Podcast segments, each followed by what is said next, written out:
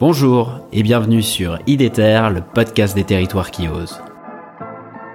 Je suis Pierre-Alexandre Évrard, passionné par les territoires et engagé pour l'écologie. L'audace, c'est d'y croire, quoi. En fait, de croire. euh, En fait, c'est de s'accrocher à ses rêves. En fait, je crois que j'étais vraiment déterminé à, à travailler dans ce domaine-là. J'aime bien les gens qui euh, essayent de diffuser de la joie, de, du vivre ensemble, euh, de créer quelque chose ensemble, un peu partout là où ils sont. Avec IDETER, je vous propose de rencontrer ensemble des femmes et des hommes qui se mobilisent partout en France pour la transition écologique. C'est parti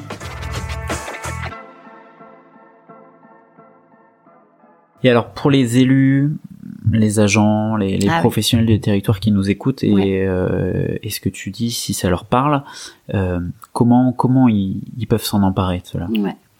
Ben, déjà, je pense que la première chose, c'est bien comprendre que en ce moment, il y a deux récits du futur. C'est-à-dire quand on parle de monde d'après, il y a des gens qui voient un monde hyper technologique, euh, euh, l'homme euh, bio- euh, composant biotech, euh, le monde ordinateur. Et puis il y a des gens qui veulent un autre monde, complètement autre, c'est-à-dire qui veulent sortir de l'ère de la modernité.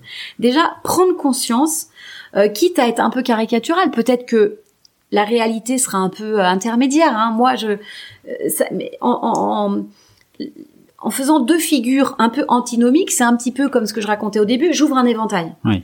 J'ouvre un éventail. Est-ce que vous voulez plutôt Oui. un monde hyper moderne hein, ou complètement autre chose? C'est-à-dire, les deux seront un monde du numérique.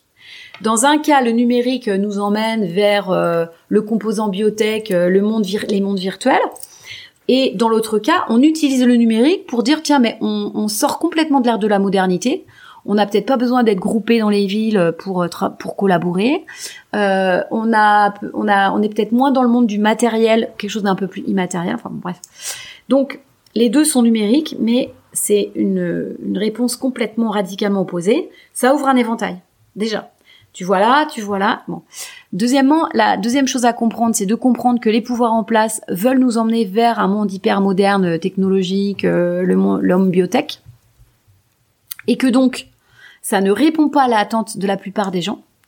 Donc il y a une, une, dissension de plus en plus grande entre ce que souhaitent les gens, quels sont leurs rêves et quelle est la réponse politique qui est proposée.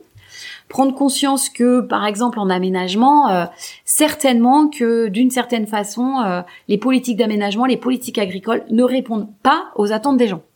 Donc ça va devenir de plus en plus tendu. Voilà. Et puis euh, déjà prendre conscience de tout ça, c'est énorme.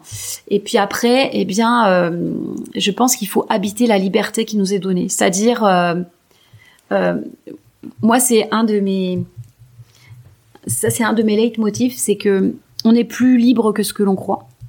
Souvent, on va dire je peux pas, c'est pas possible, etc. Mais en réalité, euh, il y a des espaces de liberté euh, qu'il faut oser habiter. Hein, quand, quand, quand tu disais oui, tu es un peu rebelle, un peu, tu sors, euh, bah, c'est une façon aussi d'habiter sa liberté et avoir le courage de, de, de, de, d'habiter cette liberté.